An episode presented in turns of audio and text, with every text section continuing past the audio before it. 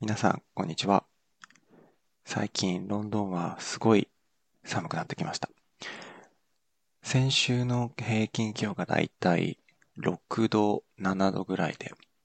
晴れて太陽が当たってくるとすごい暖かいんですけど、まあ、だいたい曇りとか雨の日が多くて、すごい風が寒いですね。風が吹くともう、ダウンジャケットとかなしで外歩けないぐらいです。はい。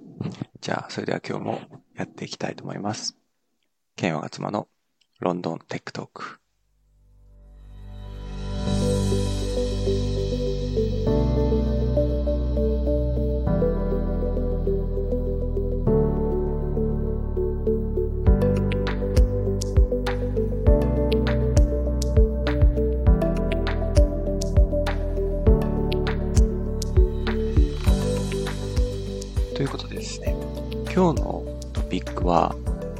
ウェアエンジニアの給与交渉の実態、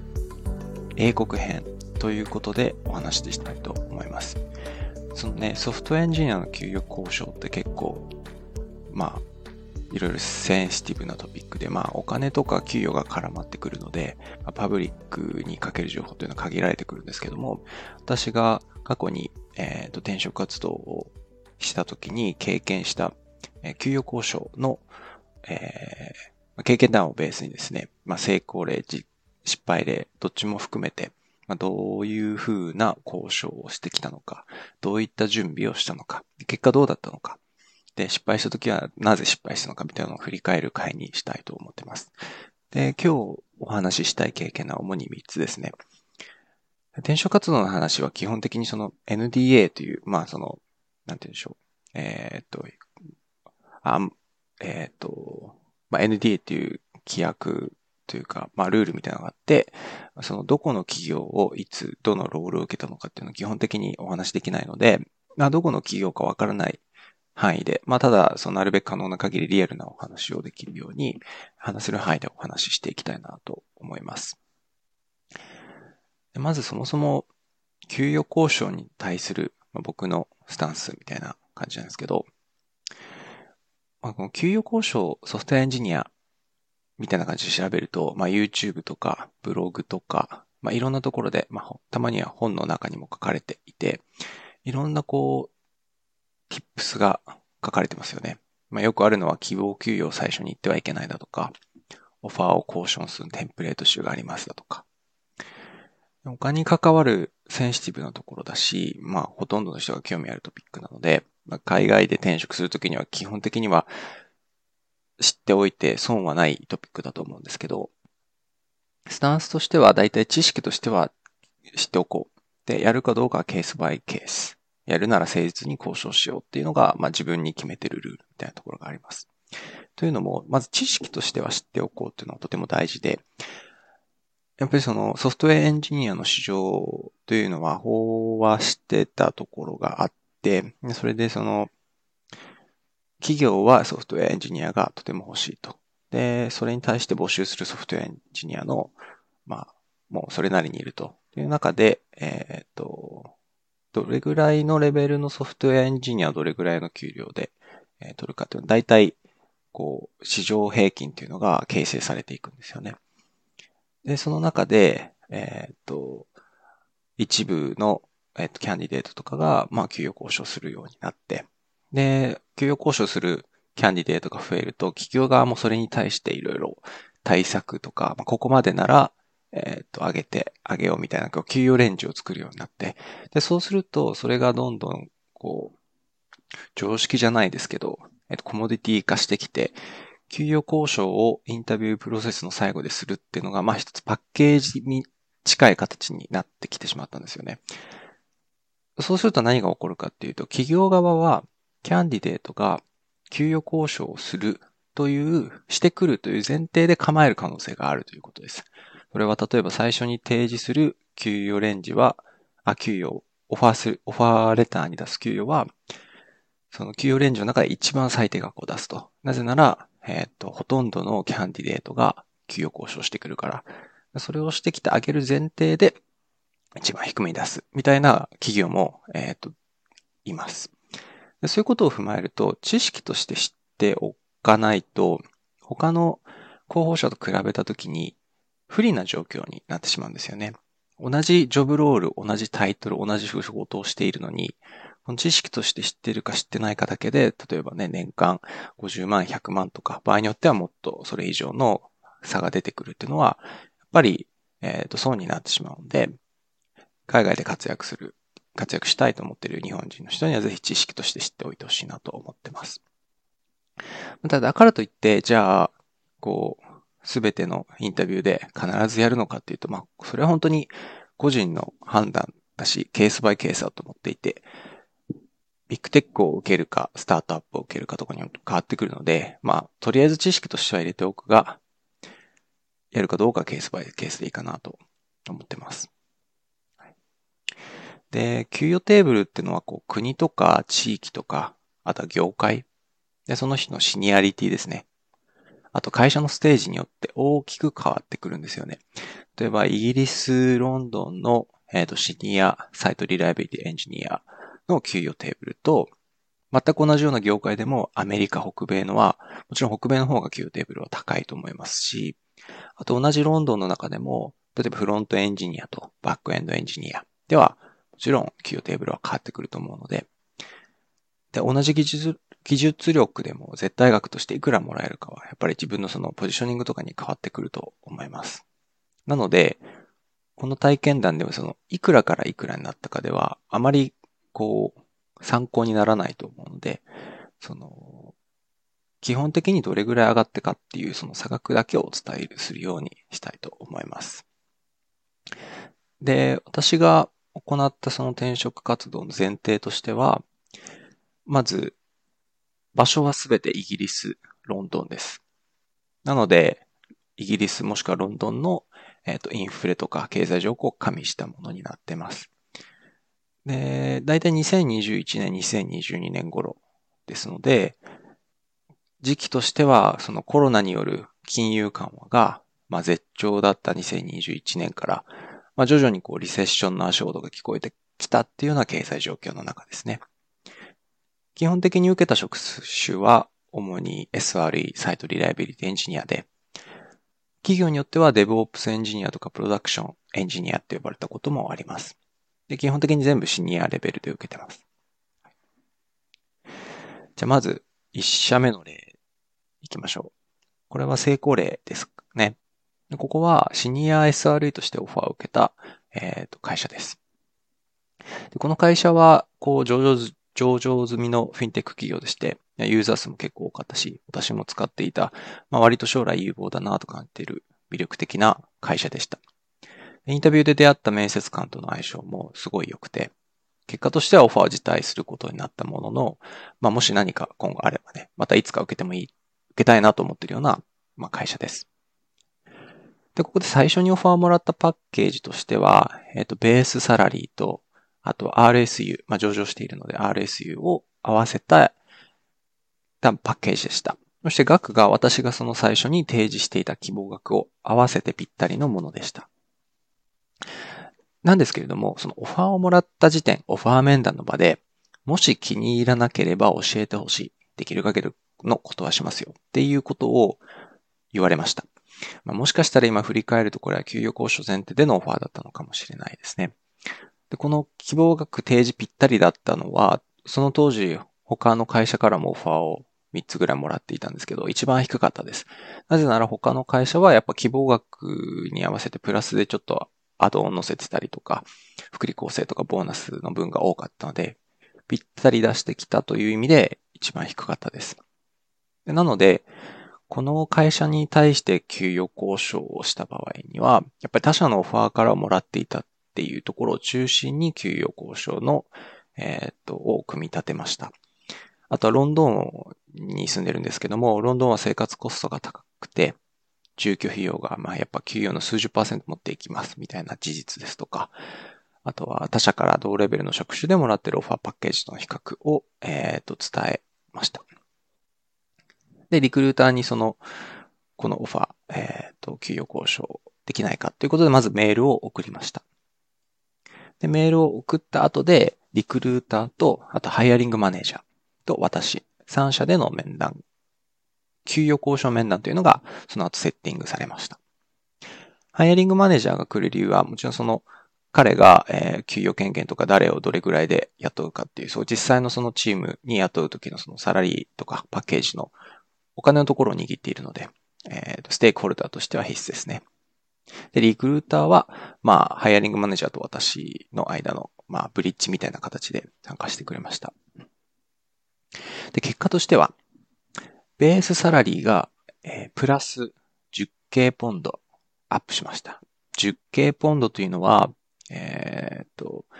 1万ポンドですね。1万ポンド。今のポンド円がだいたい1円170円弱なので、170万円上がりました。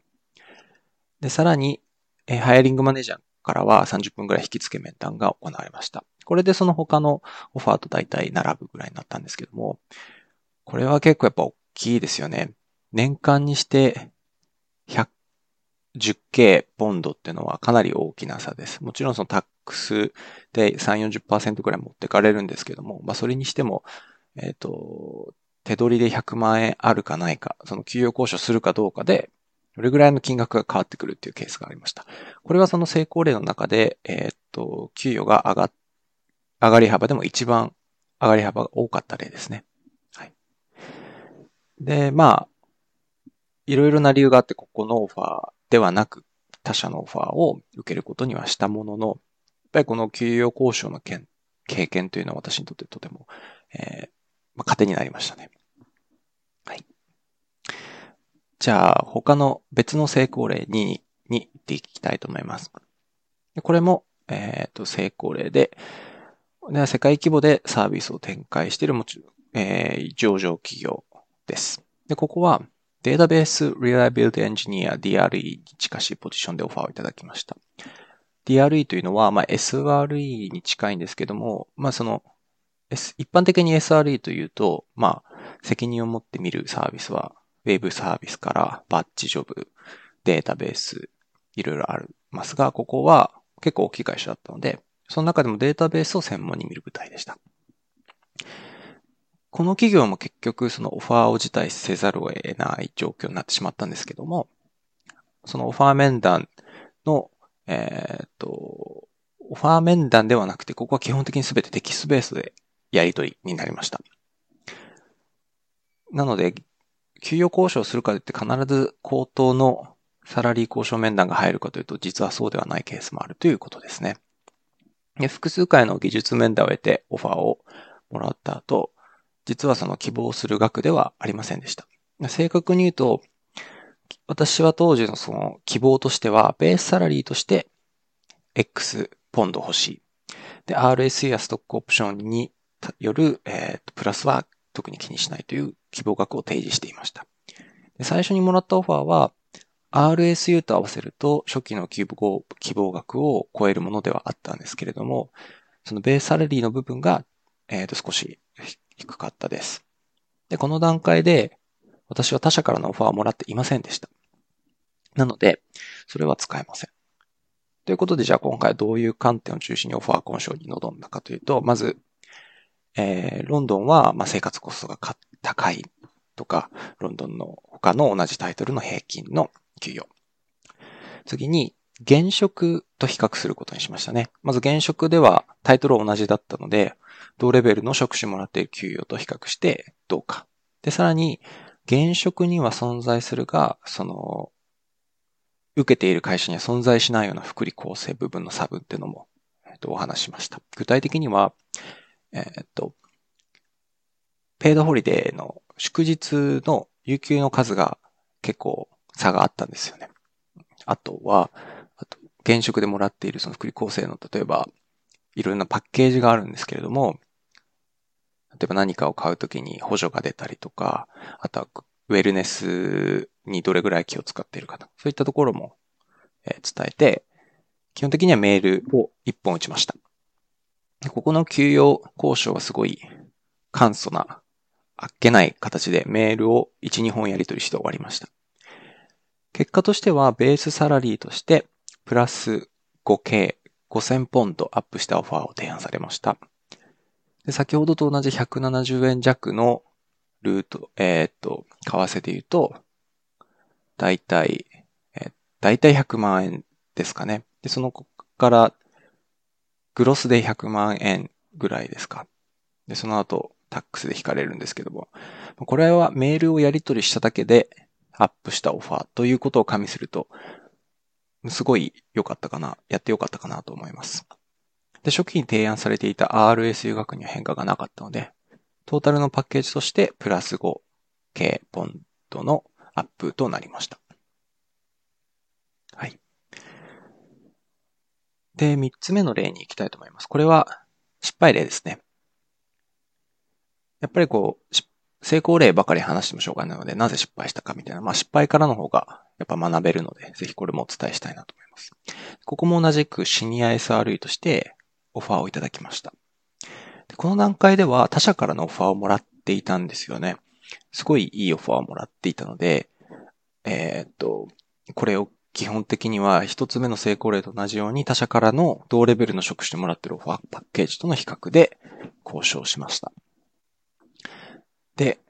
結構そのやる前は他の他社からのオファーをもらっているので、えっ、と、いくらか対応してくれるかなと思ったんですけど、結果としてオファー額は変わりませんでした。つまり最初のオファーで、えっ、と、フォローアップの面談は開かれたんですけども、基本的にはオファーはステイ。で、フォローアップの面談では、えっ、と、なぜうちが素敵な会社か、他に給与は変えられないが、他社にはないいろんな魅力的な福利構成があるといったようなことを中心に引き付けを、えー、っと、していただきました。あと、まあ、他に懸念点があったら払拭したいなどの丁寧なフォローアップはありました。まあ、確かにその福利構成すごい魅力的だったんですよね。で今振り返るとなぜこの企業でその他社からのオファーをもらっているにもかかわらず、えー、っと、企業交渉に失敗したかを振り返りますと、この、もらっている他社からの良かったオファーとこの企業。実はですね、業界違います。ステージも、まあ、まあまあ、ちょっと違います。で、ソフトウェアエンジニアに対する採用戦略とか、カルチャーも全く違う企業だったんですよね。なので、はい、私がハイアリングマネージャーだったら、もしくはリクルーターの立場になって考えてみると、おそらくですが、その他の良いオファーと給与では張り合えないと判断したんだと思います。まあ、もしくはその給与レンジ、給与テーブルっていうのを超えていたので、そのリクルーターとかハイアリングマネージャーレベルでは、えっ、ー、と、もうそこは交渉の余地なしと判断したのかもしれません。で、まあこういったこともあるんだなっていうのが、やっぱりそのやってみないとわからないので、あの、他社からのオファーをもらってるから絶対オファーがそこに上がりますみたいなことは絶対ないので、これはこれですごい良い経験だったかなと思います。やっぱりその、似たような、例えばビッグテック同士の中で、えっ、と、オファーが揃えば、他のオファーを加味した、えっ、と、今日交渉に乗ってくれる可能性もあるんですけども、まあ、例えばですけど、スタートアップっていうのは、給与面では絶対、ビッグテックにはかないませんので、まあ、他のところで魅力を出す必要がありますよね。ストックオプションとか、あとその共感とか文化とか。なので、やっぱりその企業ごとに採用戦略もカルチャーも違うっていうのは、まあ今振り返ると当たり前かもしれないんですけども、まあ企業交渉するときにぜひ頭に入れておくといい項目かなと思います。はい。以上3つの、えっ、ー、と、2つの成功例と失敗例を、えー、お伝えしました。参考になりましたでしょうか？給与交渉はまあ、面談を受けるソフトエンジニアの権利だと思うので、あまりこう、肩ひり、肩肘張らずに、気軽に、えっ、と、チャレンジしてみるといいかなと思います。一個注意としては、こう、権利ではあるんですけど、なんかこう、あんまり、こう、上から行くじゃないですけど、こう上から目線のようなアドバイスとか態度とかもたまに見ますけど、なんかそういうものではないかなと思ってます。個人的にはですね。なんかこう、給与が全てではないですから、その、働いた企業にどういうプロダクトがあって、そこにソフトウェアエンジニアとして技術として貢献して、それを結果、結果としてその社会をこう、への良い影響とか、あと自分が変えたいと思っている課題解決をするとか、やっぱそういったところにつながるっていうのが一番醍醐味だと思っているので、給与交渉失敗したからといって、別にそこのオファーを受けないというものでもないですし、なんか、あまりこう、まあ、任意のオプションぐらいに捉えておくのがいいかなと思います。ただ全くやらないと、あの、冒頭でお伝えした通り、他のキャンディデートは当たり前のようにやってくるっていうところがあるので、まあ、知識として知っておくっていうのは良いかなと思っています。はい。えっ、ー、と、以上、今日は、えっ、ー、と、給与交渉の実態 in イギリス編ということでお話ししました。どうだったでしょうかロンドンテックトークではご意見、ご感想を募集しています。スタンド FM のレター機能を使ってぜひご意見やご感想を聞かせてください。質問でも構いません。その場合は番組内で取り上げて答えていきます。それではまた来週。